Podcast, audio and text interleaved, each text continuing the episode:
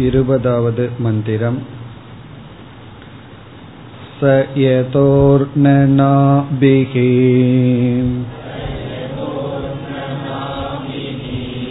तन्तुना उच्चरे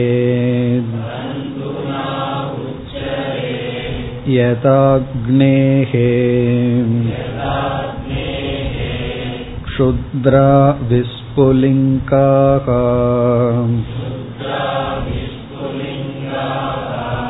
व्युच्चरन्ति एवमेव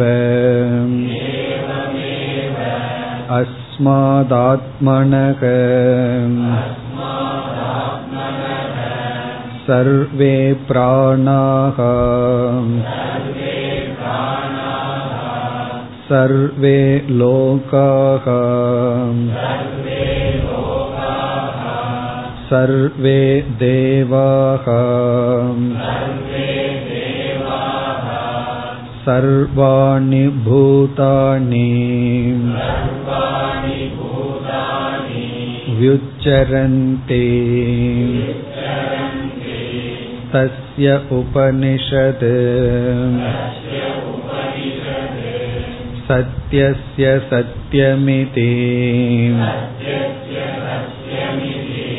प्राणा वै सत्यम् तेषामेष सत्यम्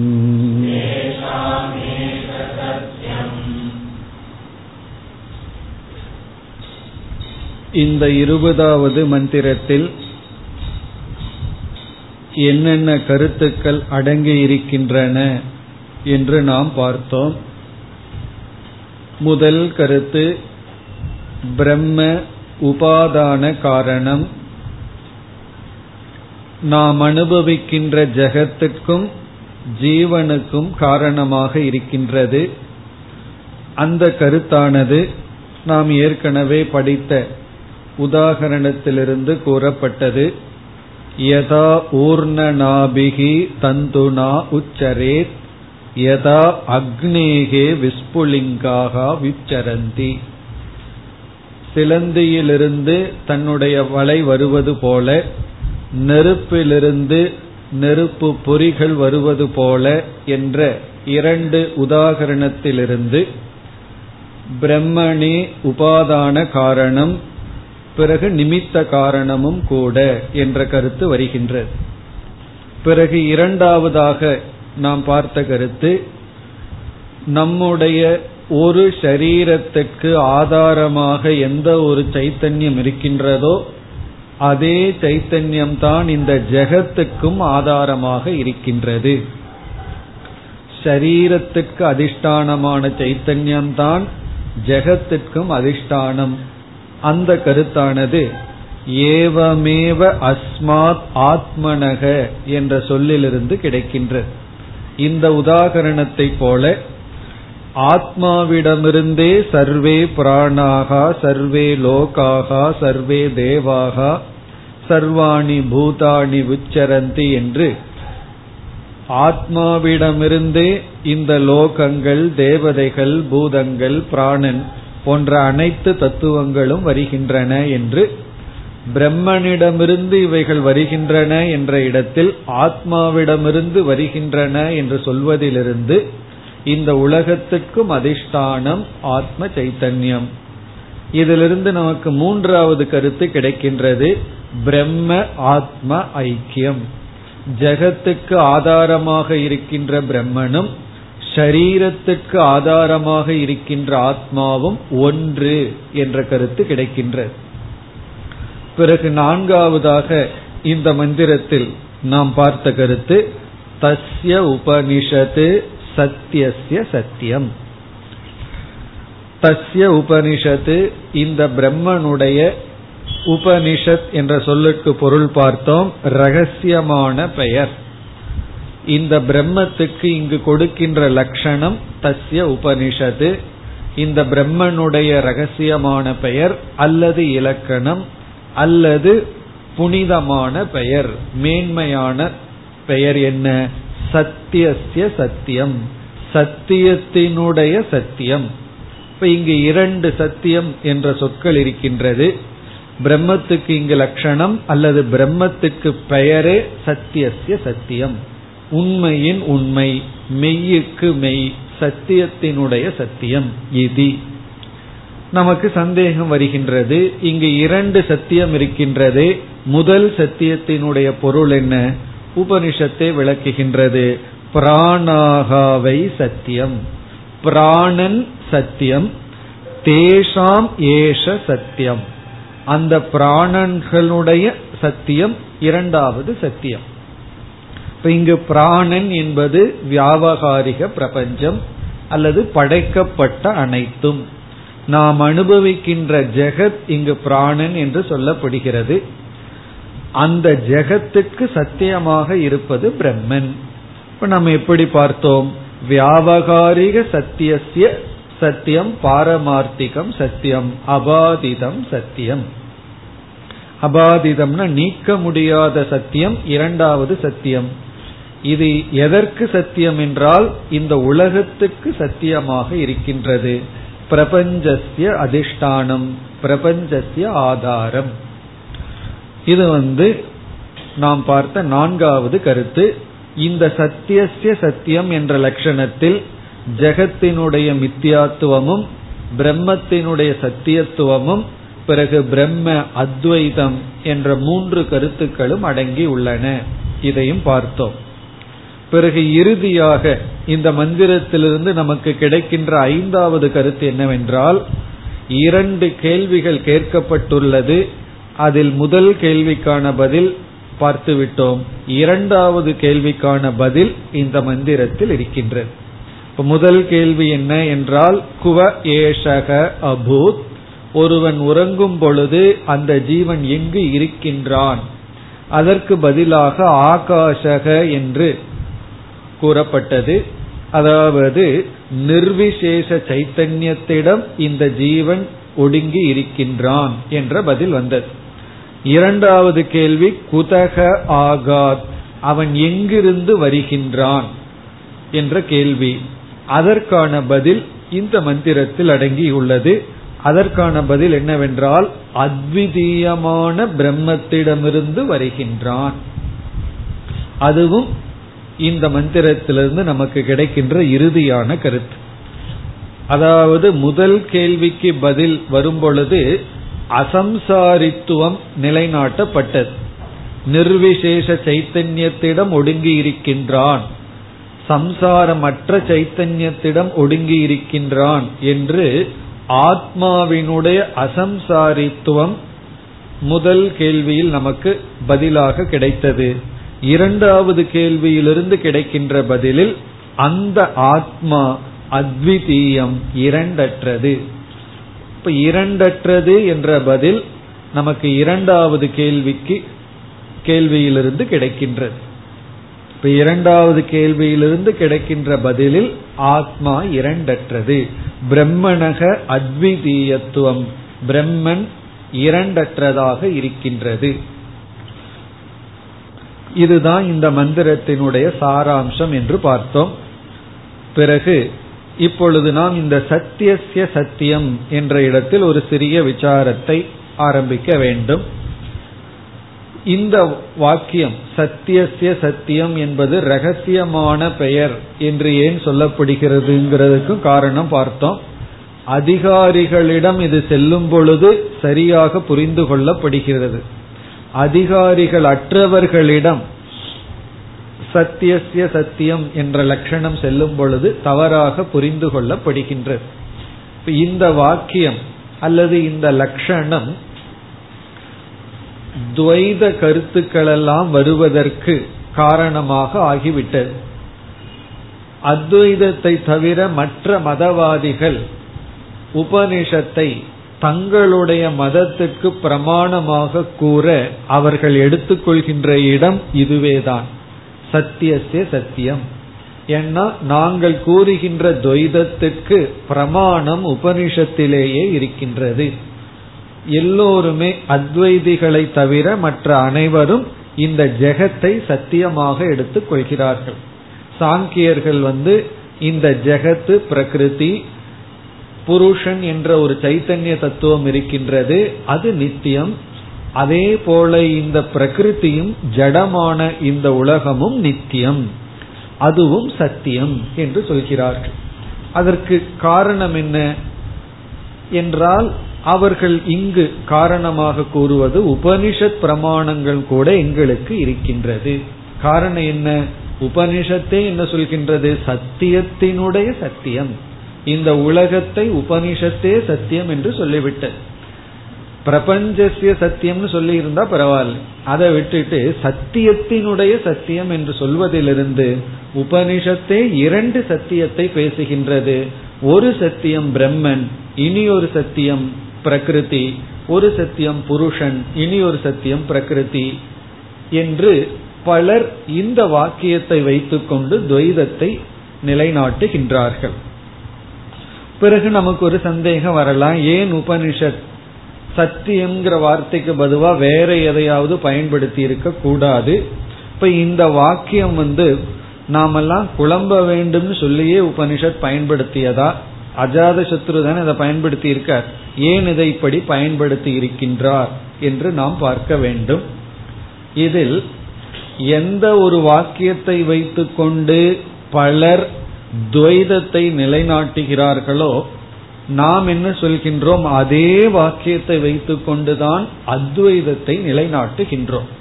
இந்த சத்தியசிய சத்தியம்ங்கிற லட்சணம்தான் அத்வைதத்தையும் நிலைநாட்ட நமக்கு உதவி புரிகின்றது என்று சொல்கின்றோம். ஒரே ஒரு ஹேது ஒருவர் வந்து ஒரு முடிவுக்கு வருகின்றார். இனி ஒருவர் வந்து முற்றிலும் வேறு முடிவுக்கு வருகின்றார். ஹேது என்ன? லட்சணம் என்னன்னா ஒன்றுதான்.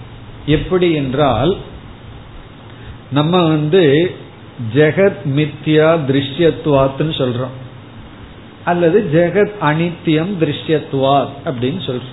இந்த ஜெகத்தானது அனித்தியம் நிலையற்றது திருஷ்யத்துவாத் பார்க்கப்படுவதனால். அல்லது ஜெகத் நாஸ்தி திருஷ்யத்துவாத்துன்னு சொல்றோம். சில பேர் என்ன சொல்கிறார்கள் ஜெகத் சத்தியம் திருஷ்யத்துவாத்.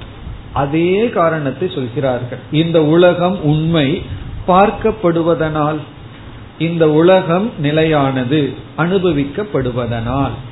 இங்க திருஷ்யத்துவா பார்க்கப்படுதல் என்பதை ஒரு காரணமா வச்சு நம்ம என்ன முடிவுக்கு வர்றோம்? அனித்தியம்ங்கிற முடிவுக்கு வர்றோம்.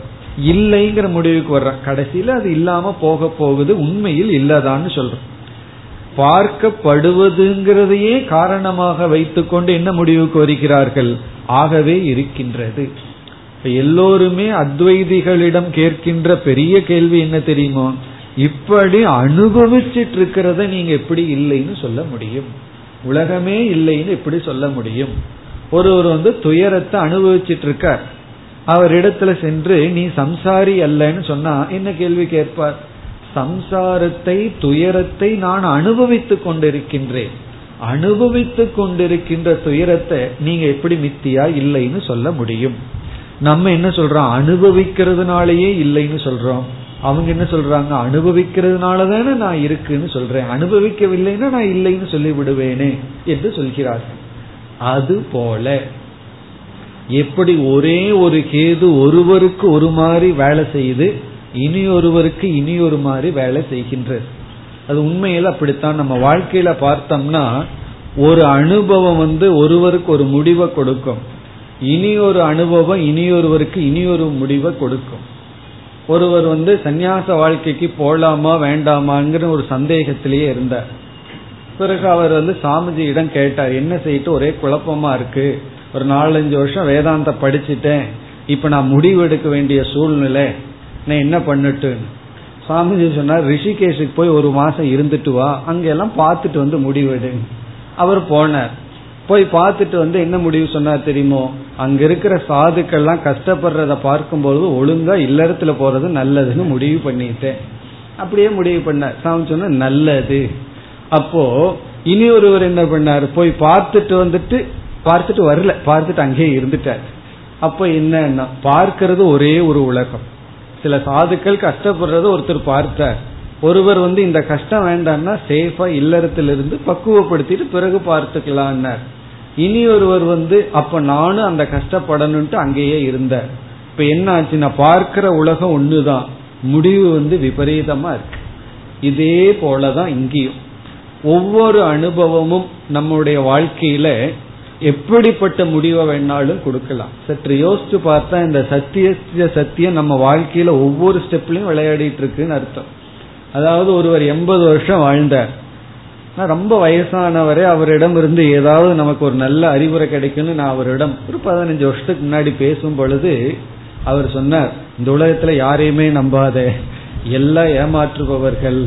உனக்குன்னு பணத்தை வச்சுக்கணும். இப்படி எல்லாம் அட்வைஸ் பண்ற அப்போ ஐம்பது எண்பது வருஷத்துல என்ன முடிவு பண்ணியிருக்காரு? யாரையும் நம்ப கூடாது பணம் தான் உன்னை காப்பாற்றும். இப்படி ஒரு முடிவு பண்ற. இப்ப இந்த எண்பது வருஷம் அனுபவம் என்ன அறிவை கொடுத்ததுன்னா சில பேர் இருபத்தஞ்சு வயசுலயே அதை விட சரியான அறிவை அடைகின்றார்கள். அப்படி ஒவ்வொரு அனுபவமும் சரியான ஜட்ஜ்மெண்ட்டை கொடுக்கணுங்கிற அவசியம் கிடையாது. சரியான அறிவை கொடுக்கணுங்கிற அவசியம் கிடையாது. பிறகு எது சரியான அறிவை கொடுக்கும்? அந்த அனுபவத்தை முறையாக ஆராய்ச்சி செய்தாதான் நமக்கு வந்து சரியான ஞானம் கிடைக்கும். வெறும் அனுபவமே அறிவை கொடுக்கும்னா வயதுக்கும் அறிவுக்கும் சம்பந்தத்தை நம்ம பார்க்க முடியும். ஆனா அப்படி பார்க்க முடிவதில்லை. வயதுக்கும் அறிவுக்கும் சம்பந்தம் இருக்கிறது சில சமயங்கள்ல இருக்கு. அப்படின்னு என்ன வயது வர வர அவரும் ஆழ்ந்து சிந்திச்சு வயதுக்கு தகுந்த ஞானத்தை அடைஞ்சிட்டார்னு அர்த்தம். ஆனா அப்படி இருக்கணுங்கிற அவசியம் இல்லை இது எதற்கு இதெல்லாம் சொல்றோம்னா இந்த சத்தியசிய சத்தியம்ங்கிற வார்த்தை பலருக்கு வந்து குழப்பத்தை கொடுத்திருக்குங்கிற காரணத்தினால உபனிஷத்து வந்து வேற ஒரு லட்சணத்தை பயன்படுத்தி இருந்தால் அவர்கள் அதை வச்சுட்டு அதே முடிவுக்கு தான் வருவார்கள். இந்த லட்சணத்தை மாத்துறதுனால மட்டும் அவர்கள் முடிவை மாற்றி கொள்ள மாட்டார்கள். காரணம் ஒரு அனுபவம் ஒரு படிப்பு அதிலிருந்து நமக்கு சுய அறிவு நமக்காக கிடைச்ச சித்த சுத்தி அதிலிருந்து தான் நம்ம சரியா பொருள்படுத்துறோமா தவறா பொருள்படுத்துகின்றோமா அப்படிங்கிற முடிவுக்கு வர முடியும். ஆகவே தோஷம் வந்து சத்தியசிய சத்தியம்ங்கிற வாக்கியத்துல கிடையாது. அதை பொருள்படுத்துற புத்தியில் இருக்கின்றது. குறை வந்து இந்த லட்சணத்தில் கிடையாது. ஏன் கிடையாது எப்படி கிடையாதுன்னு இப்பொழுது நாம் பார்ப்போம். பிறகு தவறாக பொருள்படுத்தி உள்ளார்களேன்னா நம்ம என்னதான் சரியா சொன்னாலும் தவறா பொருள்படுத்துபவர்கள் தவறாகத்தான் பொருள்படுத்துவார்கள். சில சமயங்கள்ல தப்பா சொன்னாலும் கூட சரியா பொருள்படுத்துறதுக்கு ஆள் இருக்கு. நமக்கு புத்தி நன்றாக இருந்தால் அந்த இடத்துல வாக்கியத்தை விட்டுட்டு பாவனைய பார்ப்போம். சில பேர் வந்து ஸ்லிப் ஆஃப் டங்ல ஏதாவது தப்பா சொல்லிடுவோம். சில சமயங்கள்ல. புரிஞ்சுக்கிறவங்க பக்குவத்தோட இருந்தா அந்த வாக்கியத்தை நம்ம விட்டுருவோம். மனதில் இருக்கிற பாவனையை எடுத்துக்கொள்ளலாம்னு சரியா எடுத்து கொள்ளலாம். அதனால இங்க வாக்கியம் நமக்கு முக்கியம் இல்லை அப்படியே முக்கியமாக இருந்தாலும் அதை நம்ம கடைசியில என்ன பொருள் நமக்கு புலப்படுதுங்கிறது சித்த சுத்தியை பொறுத்து. என்ன ஒரு விளக்காசிரியர் அழகாக கூறுகின்றார். அதாவது இந்த வாக்கியம் சமானமாக இருந்தாலும் ஒவ்வொருத்தருக்கு ஒவ்வொரு விதமா பொருள்படுவதற்கு காரணம் அவரவர்களுடைய சித்த சம்ஸ்காரம் புத்தியினுடைய சுத்தி. இனி நம்ம இந்த சத்தியசிய சத்தியம்ங்கிறது எப்படி அத்வைதத்தை நிலைநாட்டுகின்றது? இது வந்து எப்படி ஒரு பெஸ்ட் டெபனிஷன் பிரம்மத்துக்கு மிக உன்னதமான உயர்ந்த மேலான லட்சணமாக இப்படி விளங்குகிறது என்று இப்பொழுது பார்ப்போம். பிரம்மத்தை அறிமுகப்படுத்த வேண்டும் அல்லது பிரம்மத்தை நமக்கு புரிய வைக்க வேண்டும் என்றால் சொற்கள் நேரடியாக பிரம்மத்திடம் செல்லார் நம்ம ஏற்கனவே பார்த்தோம். ஏதோ வாச்சோ நிவர்த்தந்தேன்னு சொல்லி பிரம்மத்திடம் செல்லார் அப்ப பிரம்மத்திடம் செல்ல வேண்டும் என்றால் பிரம்மத்துக்கு பக்கத்துல ஏதாவது ஒரு உபாதியை வைத்திருக்க வேண்டும். பிரம்மத்துக்கு பக்கத்துல ஏதாவது ஒன்ன வச்சு அதனுடைய சம்பந்தப்படுத்தி தான் பிரம்மத்தை நம்ம புரிந்து கொள்ள முடியும். ஏன்னா எங்கெல்லாம் வாக் பிரவருத்தி ஆகும் அப்படிங்கிற இடத்துல பார்க்கும் பொழுது அது சம்பந்தம்ங்கிறது ஒன்று எங்கு வந்து வாக்கினுடைய பிரவருத்தி இருக்குங்கிற இடத்துல திரவியம் குணம் சம்பந்தம் அப்படின்னு பலது இருக்கு. அதுல வந்து சம்பந்தம்ங்கிறது ஒரு முக்கியமானது. இப்போ ஒரு ஒருவரை நான் விளக்கணும்னா ஒரு சம்பந்தத்தோட விளக்கலாம். ஆனா உண்மையிலேயே பிரம்மன் வந்து அசங்கமா இருக்கு. ஏதோடு சம்பந்தப்படல. ஆகவே சம்பந்தம்ங்கிறது சாதாரண சம்பந்தத்துல பிரம்மத்தை விளக்க முடியாது. ஆனா பிரம்மத்தின் மீது ஏதோ ஒன்று ஏற்றி வைக்கப்பட்டுள்ளது ஆகவே நமக்கு வந்து அத்தியாச சம்பந்தம் கிடைக்கின்றது அந்த ஏற்றி வைக்கப்பட்டுள்ள ஒன்றினுடைய அருகில போய் இந்த ஏற்றி வைக்கப்பட்ட இதனுடைய அதிஷ்டானம் என்று நம்ம பிரம்மத்தை புரிந்து கொள்ள முடியும். ஆகவே வாக்கானது சப்தமானது பிரம்மத்தை விளக்க பிரம்மத்திடம் சப்தம் செல்ல சம்பந்தம் என்பது உதவி செய்கின்றது. எப்படிப்பட்ட சம்பந்தம்? அதிஷ்டான அத்தியஸ்த சம்பந்தம். ஏற்றி வைக்கப்பட்டுள்ளது அதனுடைய அதிஷ்டானம் என்ற சம்பந்தம் நமக்கு கிடைக்கின்றது. பிறகு ஏற்றி வைக்கப்பட்டது பிரத்யக்ஷ கோச்சரமாக இருக்கின்றது. எது ஏற்றி வைக்கப்பட்டதோ அது நம்மால அனுபவிக்க கூடியதாக இருக்கிறது. பிரத்யக்ஷம்னா நம்முடைய அனுபவத்துக்கு வருவதாக இருக்கின்றது. அங்கு நம்முடைய வாக்கானது செல்கின்றது. இப்ப நாம் அனுபவிக்கின்ற இந்த பிரபஞ்சம் பிரம்மத்தின் மீது ஏற்றி வைக்கப்பட்டுள்ள ஒரு தத்துவம். இப்ப இந்த பிரபஞ்சத்தினுடைய துணை கொண்டு நம்ம பிரம்மத்துக்கிட்ட போய் இதற்கு அதிஷ்டானமாக பிரம்மன் என்று புரிந்து கொள்ள வேண்டும். இப்ப நம்ம பிரம்மத்தை புரிஞ்சு கொள்றதுக்கு வாய்ப்பு எப்படி இருக்குன்னா நேரடியாக பிரம்மத்தை பார்த்து இதுதான் சொல்ல முடியாது. ஏன்னா அது ஒரு வஸ்து அல்ல திருஷ்யம் அல்ல. அது வந்து உண்மையிலேயே நம்மளா இருக்கும். சைத்தன்ய சுரூபமா இருக்கு நிர்குணமா இருக்கு. இப்ப அந்த பிரம்மத்தை புரிஞ்சுக்கணும்னா அதன் மீது ஏற்றி வைக்கப்பட்ட ஜெகத்தோ அல்லது அனாத்மாக்களோ அதாவது மூன்று ஷரீரமோ அவஸ்தாத்திரயமோ பஞ்ச கோஷமோ உதவி செய்ய வேண்டும். அதுல இப்போ நமக்கு முன்னாடி ஜெகத் இருக்கு. அந்த ஜெகத்தினுடைய துணை கொண்டு அதனுடைய அதிஷ்டானம் என்றுதான் பிரம்மத்தை புரிந்து கொள்ள வேண்டும். இப்பொழுது நாம் புரிந்து கொள்ள வேண்டிய பிரம்மனை எப்படி புரிஞ்சு கொள்ளணும் அப்படின்னா அத்வைதமாகவும் புரிந்து கொண்டாக வேண்டும். பிரம்மம்னு ஏதோ ஒன்று அழியாதது இருக்கு. பிறகு இந்த உலகமும் சத்தியமா இருக்குன்னு புரிஞ்சிட்டோம்னா அது பூர்ண ஞானம் ஆகாது. ஏன்னா சாங்கியர்கள் எல்லாம் புருஷன் ஒரு நித்திய தத்துவம் இருக்கு அப்படின்னு சொல்கிறார்கள். அதே சமயத்துல அதற்கு நிகராக பிரகிருதி முக்குண வடிவமான இந்த உலகமும் இருக்குன்னு சொல்கிறார்கள். நம்ம வந்து பிரம்மன்கிறது ஒன்று நித்தியமா இருக்குங்கிறத மட்டும் புரிஞ்சுட்டா அந்த ஞானம் பூர்த்தியாகாது. அப்படி புரிந்து கொள்ளும் பொழுது வேறு எதுவும் இல்லைங்கிறதோட சேர்ந்து புரிஞ்சுக்கணும். அதுதான் ரொம்ப முக்கியம். எல்லோருமே ஏதோ ஒன்று அழியா பொருள் இருந்தாகணும்னு ஏற்றுக்கொள்வார்கள். அதுக்கு ஒரு சித்த சுத்தி வேணும். ஓரளவுக்கு சித்த சுத்தி இருந்தா தான் அதையாவது ஏற்றுக்கொள்ள முடியும். இப்ப அதை ஏற்றுக்கொள்வதில் கஷ்டம் இல்லை. ஆனா கஷ்டம் எங்க வருதுன்னா அந்த பிரம்மன் அத்விதீயம்ங்கிறதுல தான் கஷ்டமே வருகின்றது. அந்த பிரம்மனுக்கு வேறாக வேறொன்று கிடையாது. பிரம்மனுக்கு எவ்வளவு இருப்புங்கிற சக்தி இருக்கோ தி ஸ்டேட்டஸ் ஆஃப் எக்ஸிஸ்டன்ஸ் அது வேற எதுவுக்குமே கிடையாது. இருக்கிறது பிரம்ம ஒன்றுதான்னு புரிஞ்சாக வேண்டும். அப்பொழுதுதான் நம்முடைய அறிவு பூர்த்தி ஆகின்றது உண்மையிலேயே அந்த அறிவுக்காகத்தான் இந்த மந்திரமே இருக்கின்றது ஏற்கனவே கேட்ட கேள்விக்கு நிர்விசேஷ சைத்தன்யம்னு பதில் வந்த போதிலும் அந்த பதில் ஏன் பூர்த்தியாகவில்லை என்றால் அந்த நிர்விசேஷ சைத்தன்யம் அத்விதீயம் இரண்டற்றதுன்னு சொல்லியாக வேண்டும்.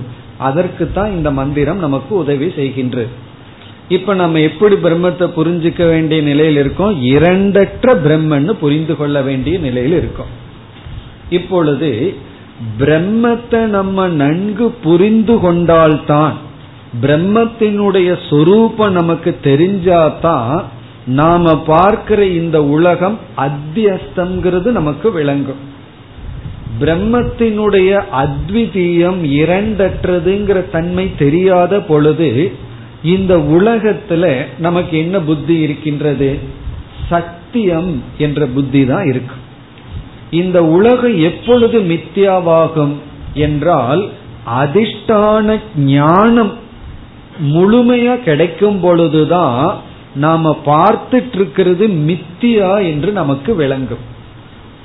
இப்ப நம்ம வந்து பாம்பை பார்த்துட்டு இருக்கோம் பாம்பு எப்பொழுது மித்தியா என்று நமக்கு விளங்கும்.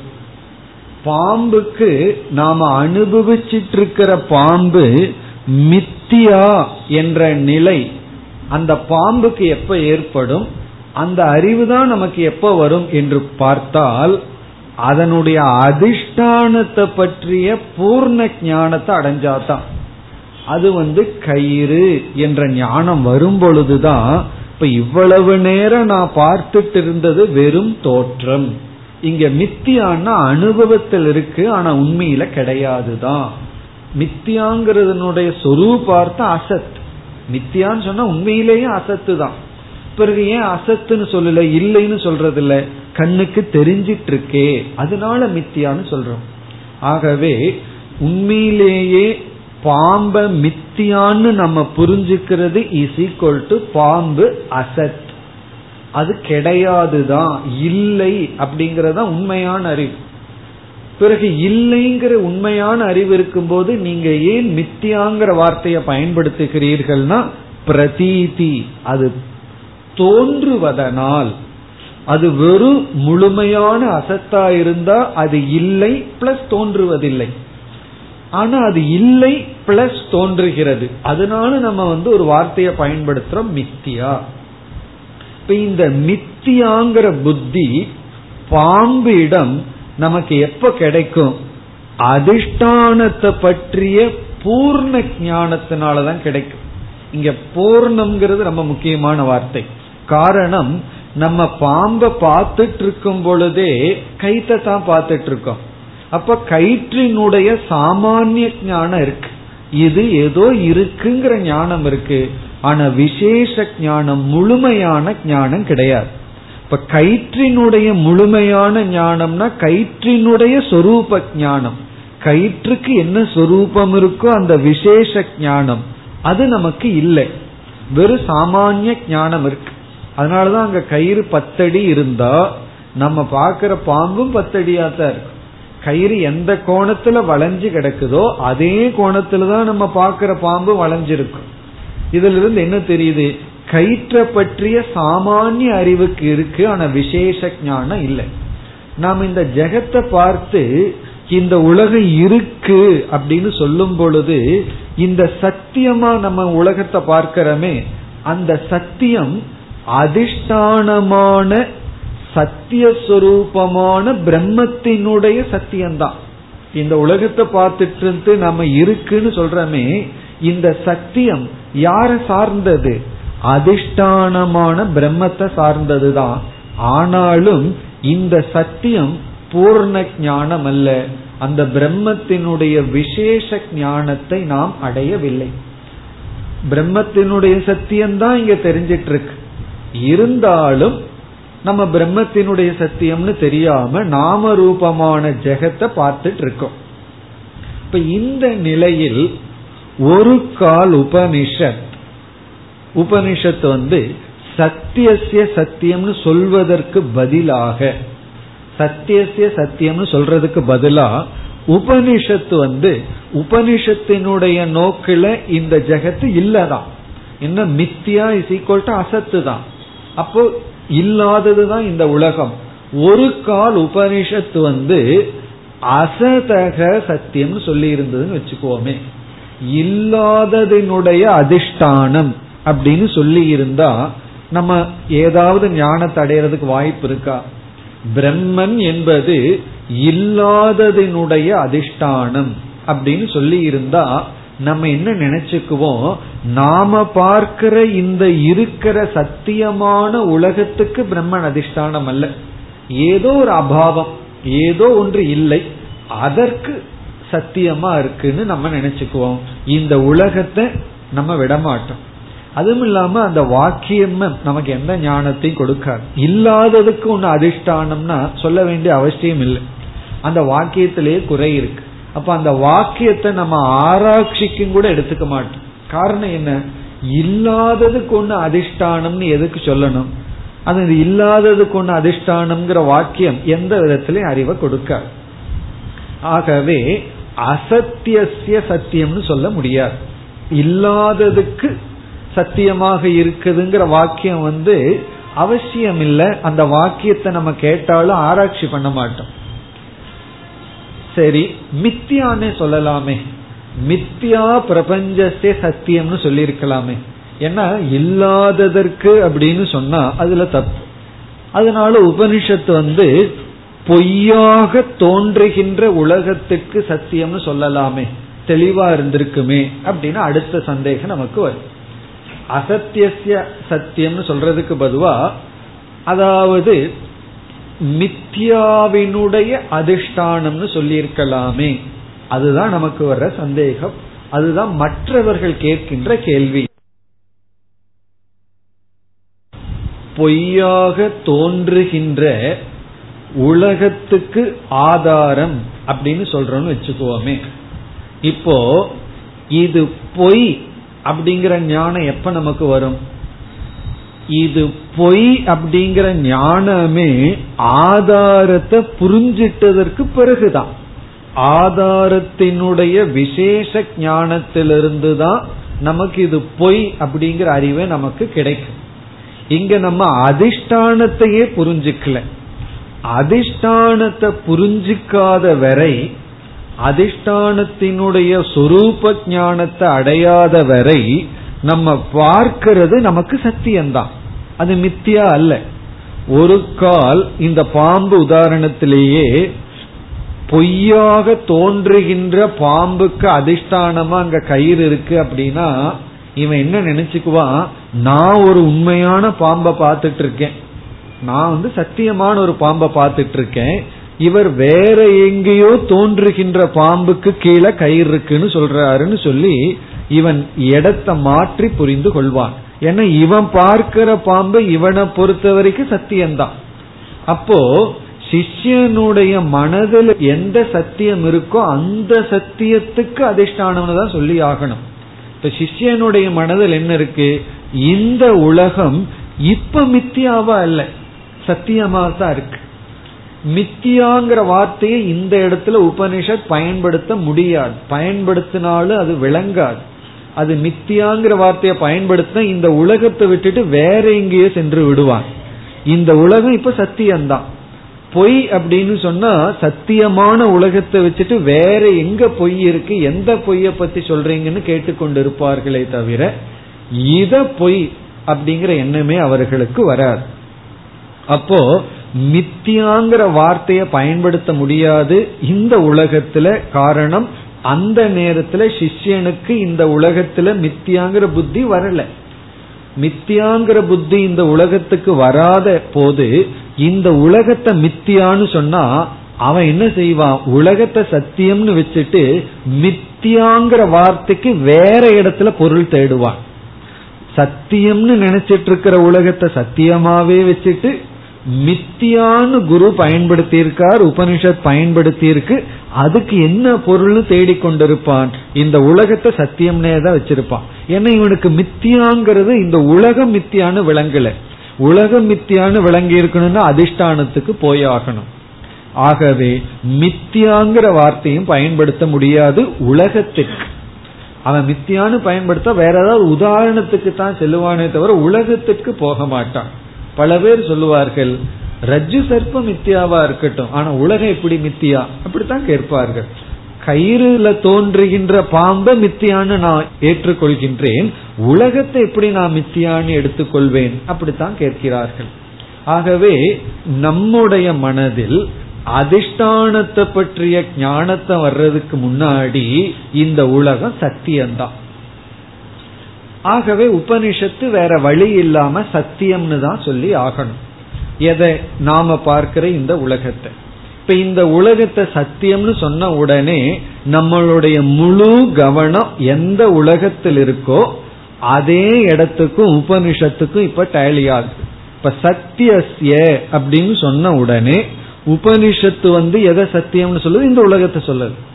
நாமளும் எதை சத்தியம்னு நினைச்சிட்டு இருக்கோம் இந்த உலகத்தை சத்தியம்னு நினைச்சிட்டு இருக்கோம் அப்போ உபனிஷத் எந்த பொருளை குறிப்பிடுகிறதோ அதே பொருளைத்தான் நம்மளும் குறிப்பிட்டு இருக்கோம் அப்ப குருவினுடைய வாக்கியமும் சிஷ்யனுடைய புத்தியும் ஒரே இடத்துல இப்பொழுது இருக்கு. ஏன் வந்து குருவினுடைய உபதேச சிஷ்யனுக்கு போறது இல்லைன்னா குரு ஒன்ன சொல்லும் பொழுது அதற்கு என்ன விஷயமோ அந்த விஷயம் சிஷ்யனுடைய விஷயமாக இல்லை. அதனாலதான் சொல்றது புரியறது இல்லை இப்ப குரு வந்து ஒரு வாக்கியத்தை சொல்லும் பொழுது எதை விஷயமா பொருளா வச்சுட்டு சொல்றாரோ அதே பொருள் சிஷ்யனுடைய மனதிலையும் போகும் பொழுதுதான் அங்க கம்யூனிகேஷனே நடக்குது. இப்ப சிஷ்யன் வந்து இந்த உலகத்தை சத்தியம்னு நினைச்சிட்டு இருக்கான் அசத்துன்னு நினைக்க முடியாது. மித்தியாங்கிறது இந்த உலகத்துக்கு அவனால சொல்ல முடியாது. ஏன்னா அதிஷ்டானத்தை பற்றிய ஞானம் பூர்ணமா வரவில்லை. அப்போ சிஷ்யனுடைய புத்தியில் என்ன இருக்கு? உலகம் சத்தியம். குரு எப்படி ஆரம்பிக்கின்றார்? சத்தியசிய சத்தியமான இந்த உலகத்தினுடைய இப்ப யார்? குரு சிஷ்யனும் ஒரே ஸ்டேஜில் இருக்கின்றார்கள் ஒரே இடத்தில் இருக்கார். குருவினுடைய இடம் சிஷ்யனுடைய இடம் ஒரே இடத்துல இருக்கு.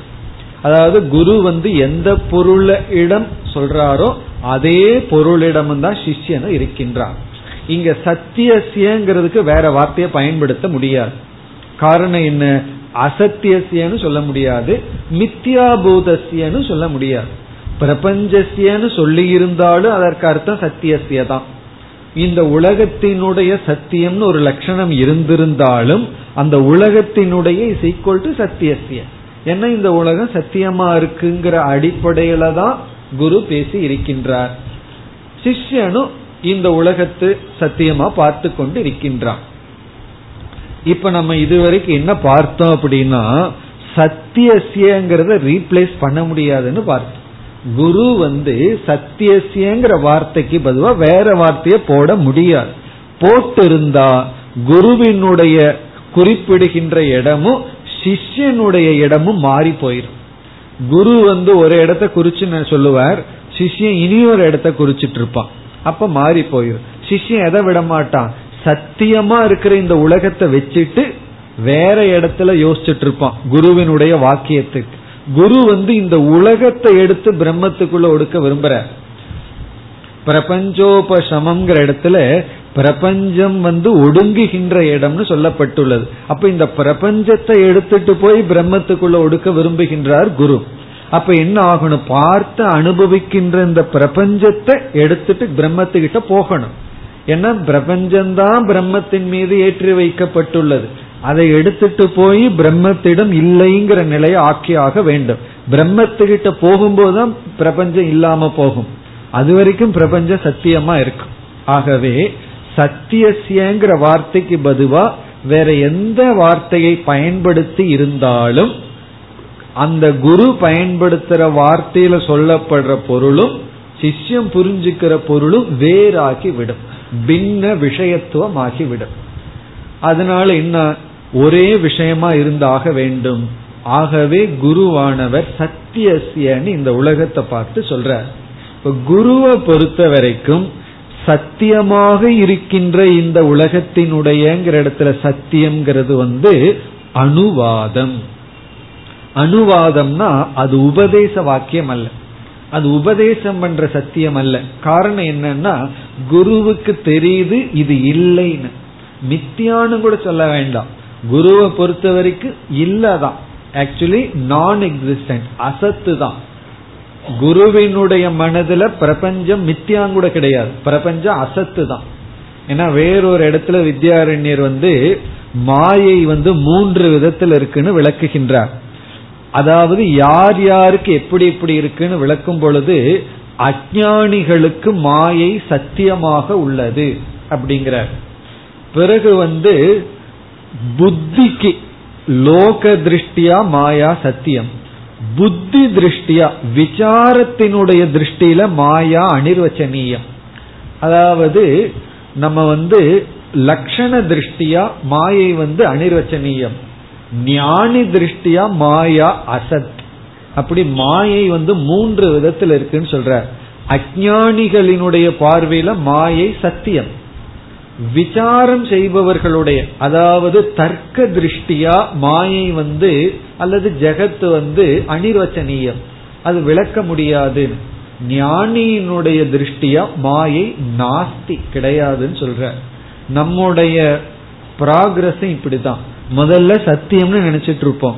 யோசிக்க யோசிக்க இந்த உலகம் ஒரு பெரிய புதிரா இருக்கே விளக்க முடியாம இருக்கே விவஸ்தை இல்லாம இருக்கேன்னு ஸ்டேஜுக்கு வருவோம். அது செகண்ட் ஸ்டேஜ் கடைசியில இல்லைங்கிற முடிவுக்கு வருவோம். அப்படி குருவினுடைய ஸ்ருதியினுடைய அபிப்பிராயத்துல ஜெகத்து கிடையாது.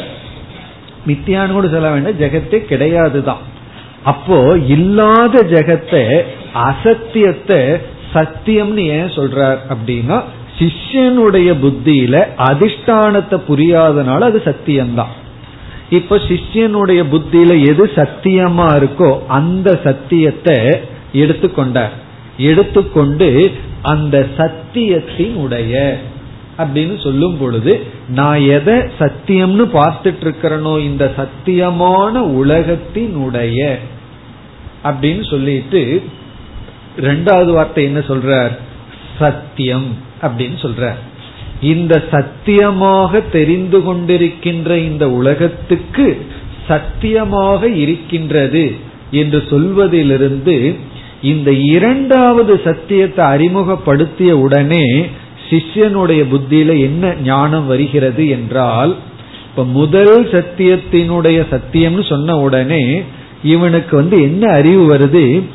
இந்த சத்தியத்துக்கு இது சத்தியம் அப்படின்னா முதலாவது சத்தியத்துக்கு இது சத்தியம்னு சொல்லும் பொழுதே அந்த சத்தியம் இந்த சத்தியத்திடமிருந்து வாங்கிய சத்தியம். இது அந்த சத்தியம் வந்து சொரூபம் அல்ல சுதந்திரம் அல்ல இதனுடையதுதான் அது அப்படின்னு சொன்ன போது என்ன ஆகுது அது இதனிடமிருந்து கடன் வாங்கி இருக்கிறது அப்படின்னு அர்த்தம். ஒருவருடைய பாக்கெட்ல நூறு ரூபா நோட் இருக்கு.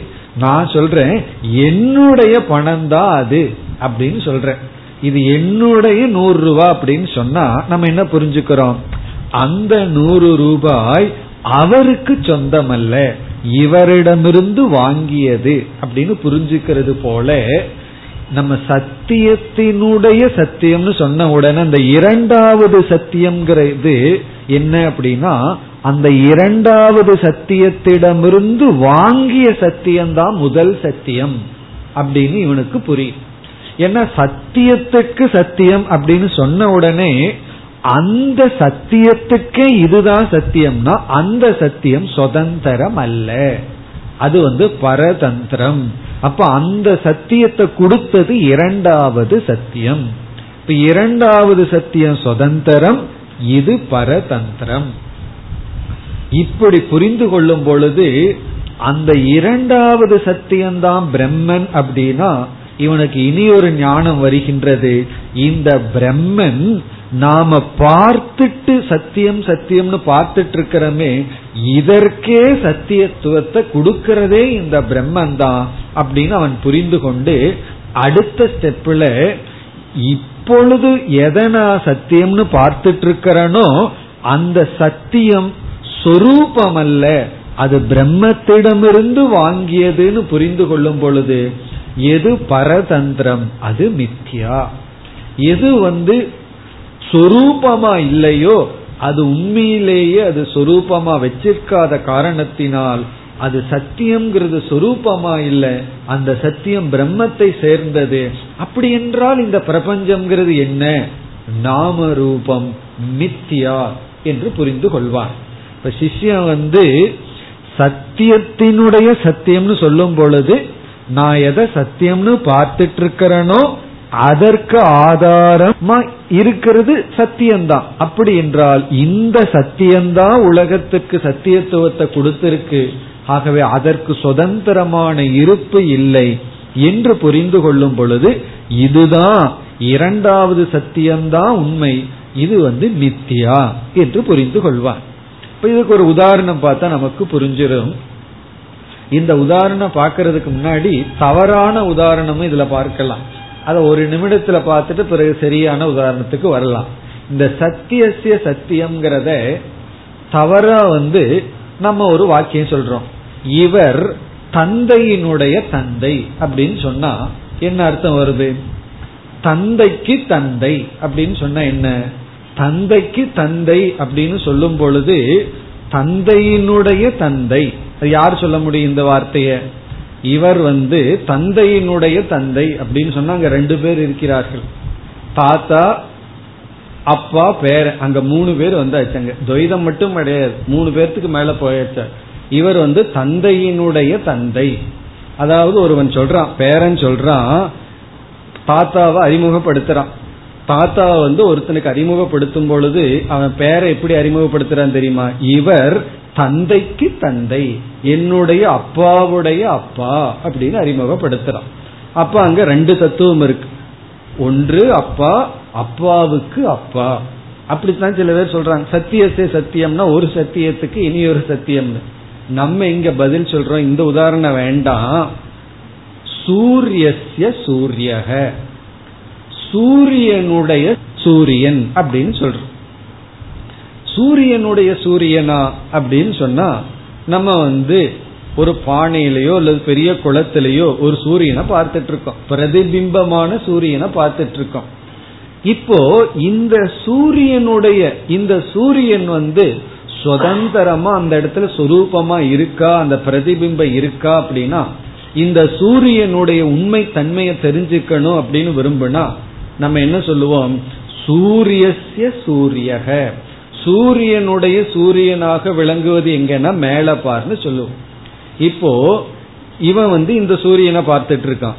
அவனுக்கு வந்து ஒரிஜினல் சூரியனை பார்க்கணும். ஒரிஜினல் சூரியனை காட்டும் பொழுது இந்த சூரியனுடைய சூரியன் அதுதான் ஒரிஜினல் சூரியன் பார்க்கும் பொழுது அவன் என்ன புரிஞ்சுக்குவான்?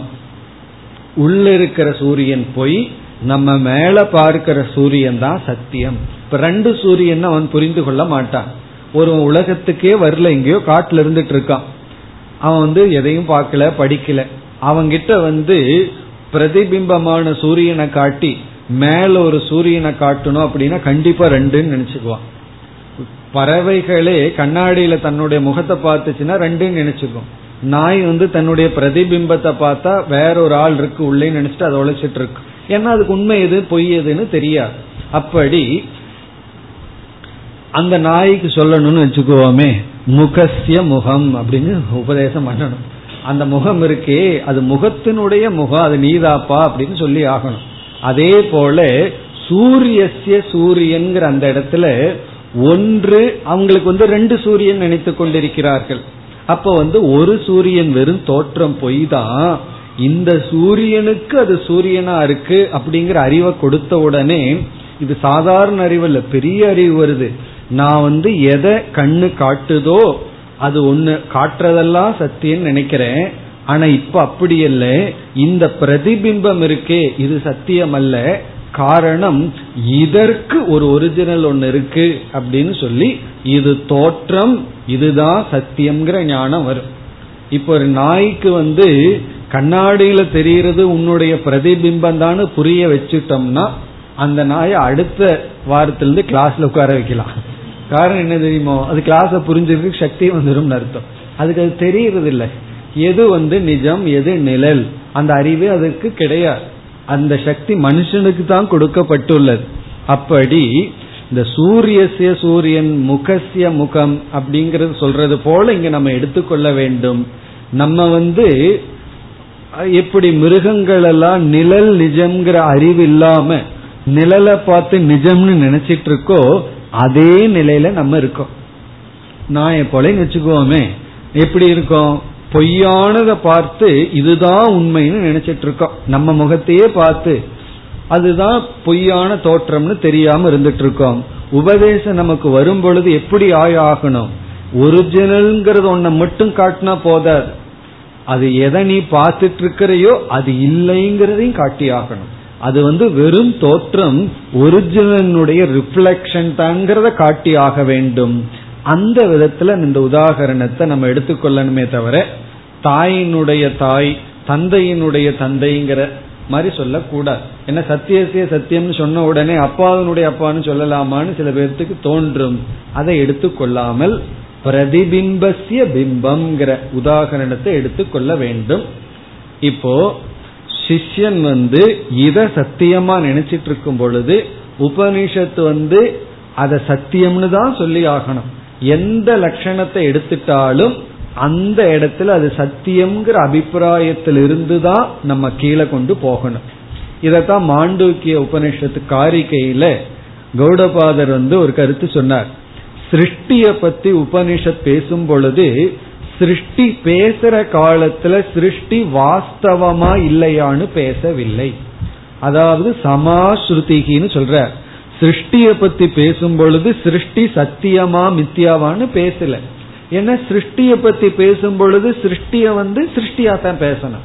அங்க வந்து மித்தியான்னு பேச முடியாது. மித்தியாங்கிற மாதிரி ஏதாவது சிருஷ்டிய பேசணும்னா சிஷ்யன் வந்து ஏதோ உதாகரணத்தை உபனிஷத் சொல்லுதுன்னு நினைச்சிட்டு இருப்பான்.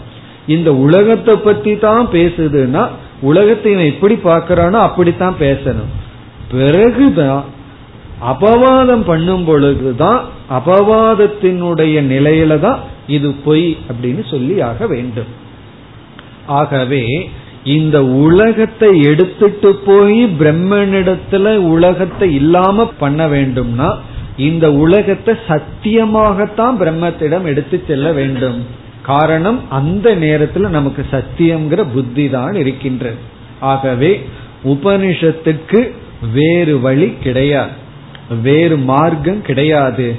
அத்தியாரோப அபவாதம்ங்கிறது தான் இந்த வாக்கியமே. முதல் சத்தியம் அத்தியாரோபம். இரண்டாவது சத்தியத்துல முதல் சத்தியம் அபவாதம் ஆகின்ற அப்படி அத்தியாரோப அபவாத நியாயத்தினாலதான் நம்ம வந்து இந்த உலகத்தை பொய்யாக்கி பிரம்மத்தை சத்தியமாக்க முடியும். நம்ம எத்தனையோ நியாயங்கள் எல்லாம் இருக்கு. அதாவது பஞ்ச கோஷ விவேகம் இருக்கு அவஸ்தாத்திரய விவேகம் இருக்கு. ஆனா கடைசி ஸ்டேஜ்ல ஒரே ஒரு நியாயம் தான் நமக்கு இருக்கு. அத்தியாரோப அபவாத நியாயம். ஏற்றி வைத்தல் நீக்குதல். அந்த நீக்குதல்ங்கிற இடத்துல ஏற்றி வைக்கிறதுலிருந்து தான் நம்ம எடுத்துட்டு போய் நீக்க முடியும். ஆகவே அத்வைதத்தை உபதேசிக்க வேறு மார்க்கம் கிடையாது வேற எந்த விதத்துல சொன்னாலும் கடைசியில இப்படி சொன்னதாகத்தான் ஆகும். சத்தியசே சத்தியம்னு சொன்னதாகத்தான் ஆகுமே தவிர வேறு மார்க்கம் கிடையாது. ஆகவே என்னன்னா இந்த மார்க்கத்துல தான் உபதேசிக்க முடியும். எந்த மார்க்கத்துல உபதேசித்தாலும் அது இந்த மார்க்கத்துல தான் அடங்கும். இந்த மார்க்கத்துல இருந்தா அவரவர்களுடைய சித்த சுத்திக்கு தகுந்தாற் போலதான் பொருளும் படுத்த முடியும். அதனால உபனிஷத்தை தப்பா புரிஞ்சுக்கிறது அப்படிங்கிறது மஸ்ட் கண்டிப்பா நடக்கத்தான் நடக்கும். அதுல வந்து சாய்ஸ் கிடையாது. காரணம் என்ன அப்படின்னா வேறு வழி கிடையாது. உபனிஷத்து மட்டுமல்ல எதை சரியா சொன்னாலும் தப்பா புரிஞ்சுக்கிறவங்க புரிஞ்சுக்கத்தான் புரிஞ்சுக்குவாங்கன்னு புரிஞ்சிட்டோம்னு வச்சுக்குவோமே. தப்பா புரிஞ்சுக்கிறவங்கள நினைச்சு நம்ம தப்பா அழுதுட்டு இருக்க வேண்டிய அவசியம் இல்லை. அவங்க தப்பா தான் புரிஞ்சுக்குவாங்க. அந்த மனநில பக்குவம் எனக்கு இருந்தா நானும் அப்படித்தான் புரிஞ்சுக்குவேன்னு சொல்லி தவறாக உபனிஷத்தை புரிஞ்சுக்கிறதுக்கு வாய்ப்பு இருக்கு. வேறு ஏதாவது விதத்துல சொல்லி இருந்தா தவறா புரிஞ்சுக்காம போயிருப்பாங்கன்னு சொல்ல முடியாது. எப்படி சொல்லி இருந்தாலும் அங்கு தவறாக புரிய வாய்ப்புண்டு. இங்கு சத்தியசிய சத்தியம்னு ஏன் சொல்ல வேண்டும்னா சத்தியசியங்கிற இடத்துல வேற எந்த வார்த்தையும் போட முடியாது. அசத்துன்னு போட முடியாது மித்தியான்னு போட முடியாது. அசத்துன்னு போடுறது அனர்த்தம் மித்தியான்னு போட்டா அந்த வார்த்தை புரியாது. சிஷ்யன் வந்து திருஷ்டாந்தத்தில் இருப்பானே தவிர எதை சொல்றமோ அங்க வரமாட்டான். ஏதோ ஒரு உதாரணத்தை சொல்லிட்டு இருக்காருன்னு நினைச்சிட்டு இருப்பான் பல பேர் கிளாஸ்ல வந்து என்ன சொல்லுவார்கள்? நான் பாம்பை ஒத்துக்கிறேன். மித்தியானா ஆனா உலகத்தை ஒத்துக்க மாட்டேன்னு தான் சொல்லுவார்.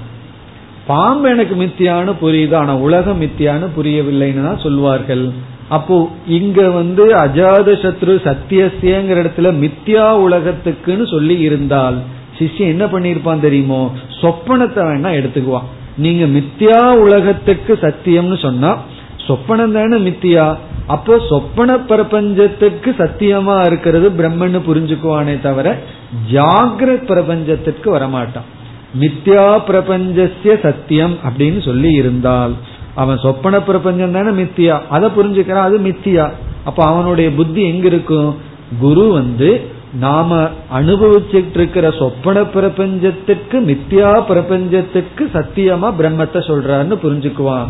ஜாகிரத் பிரபஞ்சத்தை பிரம்மத்துக்கிட்ட கொண்டே போக மாட்டான். ஏன்னா அது அவனுக்கு சத்தியமாச்சே. குரு மித்தியாவத்தான சொல்லியிருக்காரு. சத்தியத்தை சொல்லலையே. அப்ப இவன் ஜாகிரத் பிரபஞ்சத்தையே பிரம்மத்துக்கிட்ட போகணும்னா குரு என்ன சொல்லி ஆகணும்?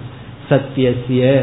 நீ எதை சத்தியம்னு பார்த்துட்டு இருக்கிறையோ அந்த சத்தியத்துக்கே சத்தியம் என்றால் அதுதான் பிரம்மன். அப்படி என்றால் நான் எதை சத்தியம்னு பார்த்துட்டு இருந்தனோ அது சத்தியம் அல்ல என்று சத்தியசிய சத்தியம் என்ற வாக்கியத்தின் மூலமாக நாம எதை சத்தியம்னு நினைச்சிட்டு இருக்கிறோமோ அதற்கு எது சத்தியமாக இருக்கின்றதோ அது பிரம்மன். என்று இதுதான் பிரம்மத்தினுடைய லட்சணம். சத்தியசிய சத்தியம். இப்ப இந்த லட்சணத்துல நமக்கு என்ன கிடைக்கின்றது அப்படின்னா வெறும் பிரம்மன் மட்டும் சத்தியம்னு கிடைக்காம பிரம்மத்தின் மீது எதை நம்ம பார்த்துட்டு இருக்கிறோமோ அது மித்தியாவாக்கப்படுகின்றது. அது அசத் ஆக்கப்படுகின்றது. அது அசத்தியமாக்கப்படுகின்றது. அப்படி அது அசத்தியமாகும் பொழுது பிரம்மன் அத்விதீயம் அல்லது அத்வைதம். பிரம்மன் நமக்கு அத்வைதம் என்ற கருத்து நமக்கு கிடைக்கிறது. எப்பொழுது பிரம்மனை நம்ம அத்வைதம்னு புரிஞ்சுக்கிறோமோ அப்பொழுதுதான் பிரம்மத்தை பற்றிய பூர்ண ஞானம் ஆகின்றது. பிரம்மத்தை பற்றிய பூர்ண ஞானம் பிரம்மன் அத்வைதம்னு புரிஞ்சுக்கும் பொழுது பிரம்மத்தை அத்வைதம்னு புரிஞ்சுக்கணும்னா நாம பார்க்கிற துவைதம் சத்தியமா இருக்க கூடாது மித்தியாவாகணும் அது எங்க போனா மித்தியாவாகும் அந்த பிரம்மனிடம் தான் போகணும். ஆகவே பிரம்மனிடம் இந்த உலகத்தை செலுத்துகின்றார். சத்தியசிய சத்தியம். வந்து பிரபஞ்சோபசமம்னு சொன்னது போலதான். பிரபஞ்சமானது எந்த இடத்துல போய் இல்லாமல் போகின்றதோ. இந்த பிளாக் ஹோல்குள்ள போனா எது போனாலும் இல்லாம போகுதான். அதே போல பிரம்மன் வந்து பிளாக் ஹோல் மாதிரி அதுக்குள்ள போச்சுன்னா எது இல்லாம போயிடும் பிரம்மத்துக்கிட்ட எது போகுதோ அது அதனுடைய தன்மையை இழந்து விடுகின்றது. அனைத்து பானைகளும் களிமண்ணிடம் செல்லும் பொழுது அது இழந்து விடுகின்றது. பானை என்ற தன்மையை இழந்து விடுகின்றது. இப்ப பானை வந்து பானைங்கிறத எப்ப இழக்கும் அப்படின்னா களிமண்ணிடம் அது செல்ல வேண்டும். அதை களிமண்ணா பார்க்கும் பொழுது பானைங்கிறது இழந்து விடுகின்றது. வெறும் நாம ரூபந்தான் அந்த நாம ரூபமும் மித்தியாதான். ஏன்னா அது சத்தியத்தை சார்ந்திருக்கின்றது. அனைத்து நகைகளும் தங்கத்திடம் போகும் பொழுது அது மித்தியாவாகின்றது. அதனுடைய தனித்தன்மையை தனி இருப்பை இழந்து விடுகின்றது. ஆகவே என்னன்னா சத்தியசிய சத்தியம்ங்கிறது உபனிஷத்.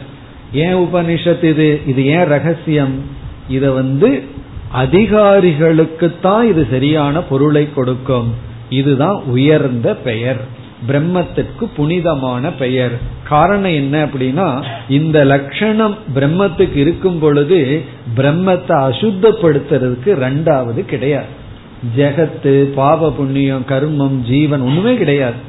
காரணம் என்ன? அங்க பிரம்மன் அத்வைதமா இருக்கே. இப்ப அத்வைதமா பிரம்மன் இருக்கும் பொழுது பிரம்மன் வந்து நித்திய சுத்தம். ஏன் நித்திய சுத்தம்? அசுத்தப்படுத்துறதுக்கு துவைதம் இருமை கிடையாது. ஆகவே தஸ்ய உபனிஷத். அந்த பிரம்மனுடைய ரகசியமான புனிதமான பெயர் சத்தியசிய சத்தியம்.